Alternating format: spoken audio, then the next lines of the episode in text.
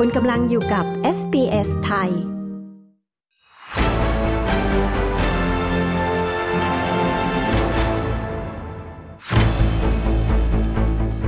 สวัสดีครับ คุณกำลังอยู่กับสายตรงจากเมืองไทยนะครับ ไทยจะรับมือนักท่องเที่ยวจีนอย่างไร หลังจีนคลายมาตรการสีโรคโควิด การเปิดประเทศของจีนจะส่งผลดีต่อประเทศไทยหรือไม่ และสรุปสถานการณ์โควิด -19 ล่าสุดจากเมืองไทยในวันนี้ ไปติดตามความเคลื่อนไหวล่าสุดได้จากคุณยศวัตรพงประพาส ผู้สื่อข่าวพิเศษของ SBS ไทย ประจำประเทศไทยครับ สวัสดีครับคุณยศวัตรสวัสดีครับคุณผู้ฟังทุกท่าน หลายประเทศมีมาตรการรับมือการเดินทางท่องเที่ยวของชาวจีน ที่เตรียมเปิดประเทศให้คนจีนออกไปเที่ยวต่างประเทศได้ แล้วประเทศไทยมีมาตรการรับมืออย่างไรครับ คุณยศวัตรวันนี้นายอนุทินชาญวิรกูลรองนายกรัฐมนตรี และรัฐมนตรีว่าการกระทรวงสาธารณาสุข เรียกประชุมหน่วยงานที่เกี่ยวข้องถึงมาตรการการเปิดประเทศรับนักท่องเที่ยวต่างชาติ ยืนยันว่าทุกประเทศที่เข้ามาในไทย จะถูกคัดกรองตามมาตรการเดียวกันทั้งหมด โดยมีข้อเสนอว่าก่อนเข้าประเทศไทยให้ฉีดวัคซีนโควิด -19 อย่างน้อย 2 เข็ม หากมีอาการป่วยทางเดินหายใจควรเลื่อนการเดินทาง และรักษาให้หายก่อน เพื่อที่จะเป็นการลดการแพร่โรคและให้ซื้อประกันสุขภาพเดินทางที่ครอบคลุมการรักษาโควิด -19 ก่อนเข้าประเทศ เพื่อลดภาระค่าใช้จ่ายด้านสุขภาพที่อาจจะเกิดขึ้น และนักท่องเที่ยวต่างชาติสามารถรับวัคซีนในไทยได้ แต่ต้องเสียค่าใช้จ่าย ส่วนมาตรการขณะพำนักในประเทศไทย จะมีการให้คำแนะนำผู้เดินทางป้องกันตนเองตลอดระยะเวลาที่อยู่ในประเทศไทย เช่นสวมหน้ากากเมื่ออยู่ในพื้นที่สาธารณะ ขนส่งสาธารณะ ล้างมือบ่อยๆ หากมีอาการทางเดินหายใจให้ตรวจคัดกรองด้วย ATK และหากมีอาการป่วยรุนแรงขึ้น ให้ไปตรวจรักษาที่สถานพยาบาล กรณีเดินทางออกจากประเทศไทย และประเทศปลายทาง นอกจากนี้ยังมีแนวทางในการเฝ้าระวังโรคกลุ่มผู้ที่เดินทางจากต่างประเทศที่มีอาการทางเดินหายใจ โดยให้ได้รับการตรวจด้วย ATK และ RT-PCR รวมทั้งจัดตั้งศูนย์ปฏิบัติการติดตามสถานการณ์โรค และตอบโต้ภาวะฉุกเฉิน กรณีผู้เดินทางมาจากต่างประเทศ พร้อมทั้งเพิ่มกลไกการรายงานสถานการณ์ผ่านเว็บไซต์กรมควบคุมโรค เน้นจำนวนนักท่องเที่ยวและผลการตรวจคัดกรอง ผู้ที่มีอาการป่วยทางเดินหายใจที่สนามบินครับคุณยศวัตรครับการเปิดประเทศของจีนหลังผ่อนคลายมาตรการโควิดเป็นศูนย์จะส่งผลดีต่อไทยอย่างไรบ้างครับ ประเทศไทยจัดอยู่ในกลุ่มประเทศที่ได้รับอานิสงส์จากการเปิดประเทศของจีนมากที่สุด เช่นเดียวกับฮ่องกงและสิงคโปร์คาดว่าจะสร้างเม็ดเงินเข้าประเทศมากกว่าถึง 542,000 ล้านบาท ปัจจัยมาจากการส่งออกและก็ยอดท่องเที่ยว ที่มาจากนักท่องเที่ยวจีนที่มากขึ้น ดังนั้นธุรกิจและอุตสาหกรรมการท่องเที่ยว และการเดินทาง รวมถึงการส่งออกคือกลุ่มผู้ที่ได้รับผลประโยชน์สูงสุด จากการเปิดประเทศของจีน ประชาชาติธุรกิจรายงานว่าแพลตฟอร์มการท่องเที่ยว C Trip ระบุว่าการค้นหาสถานที่ท่องเที่ยว เพิ่มขึ้น 10 เท่า หลังจากจีนประกาศเปิดประเทศ โดยจุดหมายปลายทางยอดนิยมได้แก่มาเก๊าฮ่องกง ญี่ปุ่นไทยและเกาหลีใต้ ทั้งนี้ก่อนโควิดแพร่ระบาดนักท่องเที่ยวจีนจำนวนมาก เลือกเดินทางมาเที่ยวในประเทศไทย และจากการประมาณนักท่องเที่ยวจีนในไตรมาสแรก ในปีนี้ครับก็คือช่วงมกราคมถึงมีนาคม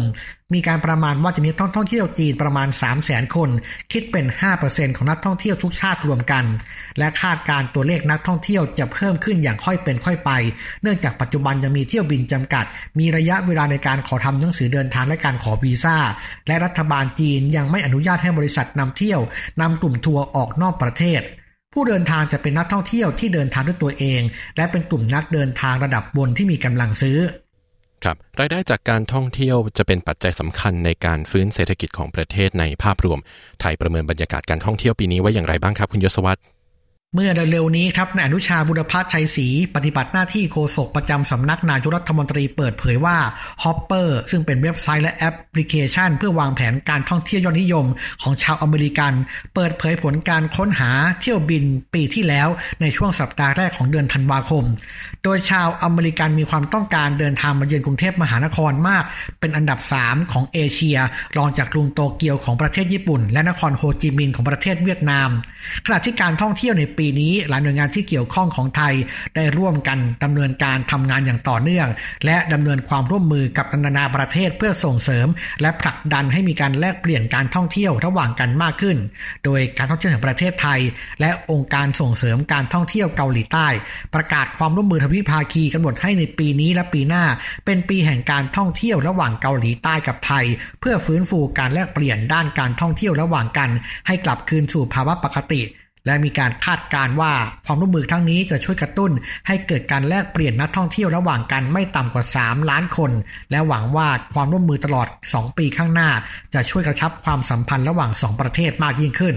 ขณะเดียวกันในปีนี้รัฐบาลตั้งเป้าสร้างรายได้จากการท่องเที่ยวให้กลับมาอยู่ที่ร้อยละ80 ของช่วงก่อนโควิด -19 และจำนวนนักท่องเที่ยวต่างชาติกลับคืนมาร้อยละ 50 สร้างรายได้จากการท่องเที่ยวอยู่ที่ 2.38 ล้านล้านบาท จากจำนวนนักท่องเที่ยวต่างชาติไม่ต่ำกว่า 20 ล้านคน ซึ่งยังไม่รวมนักท่องเที่ยวจีนและคนไทยที่เดินทางเที่ยวในประเทศประมาณ 180 ล้านคนครั้ง ครับคุณยศวัตรครับสำหรับสถานการณ์โควิด -19 ในประเทศไทยตอนนี้เป็นอย่างไรบ้างครับ ประเทศไทยปรับรายงานตัวเลขผู้ติดเชื้อโควิด -19 เป็นรายสัปดาห์ครับ โดยข้อมูลล่าสุด คือช่วงสัปดาห์สุดท้ายของปีที่แล้วมีผู้ป่วยติดเชื้อโควิด -19 รักษาในโรงพยาบาลเพิ่มขึ้น 2,111 ราย เสียชีวิต 75 ราย เกือบทั้งหมดอยู่ในกลุ่ม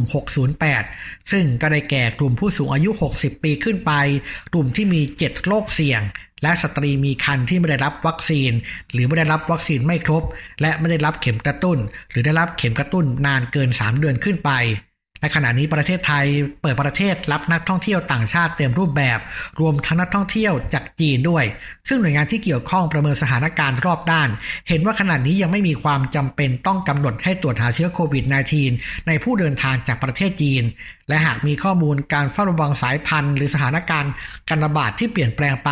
จะมีการพิจารณาความจำเป็นของการตรวจหาเชื้อโควิด -19 ก่อนเดินทางเข้าประเทศไทยอีกครั้ง ขณะเดียวกันมีคำแนะนำจากกระทรวงสาธารณสุข และแพทย์ผู้เชี่ยวชาญ ขอให้ประชาชนที่ไปท่องเที่ยว หรือกลับภูมิลำเนาเดินทางต่างจังหวัด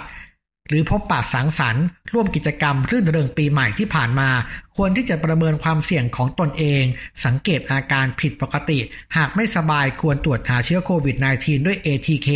ทันที ถ้าเป็นบวกแปลว่าติดเชื้อจำเป็นต้องแยกกักตัวจากคนอื่น7-10 วัน จนกว่าอาการดีขึ้นไม่มีไข้และตรวจซ้ำได้ผลลบ แต่หากไม่สบายแล้วตรวจ ATK ได้ผลลบ ก็อย่าเพิ่งวางใจ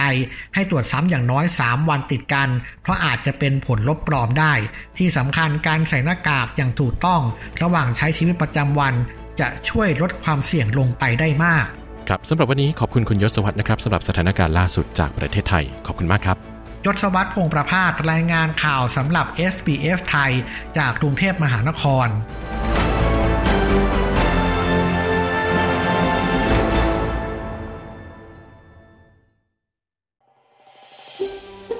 การฟังเรื่องราวน่าสนใจแบบนี้อีกใช่ไหม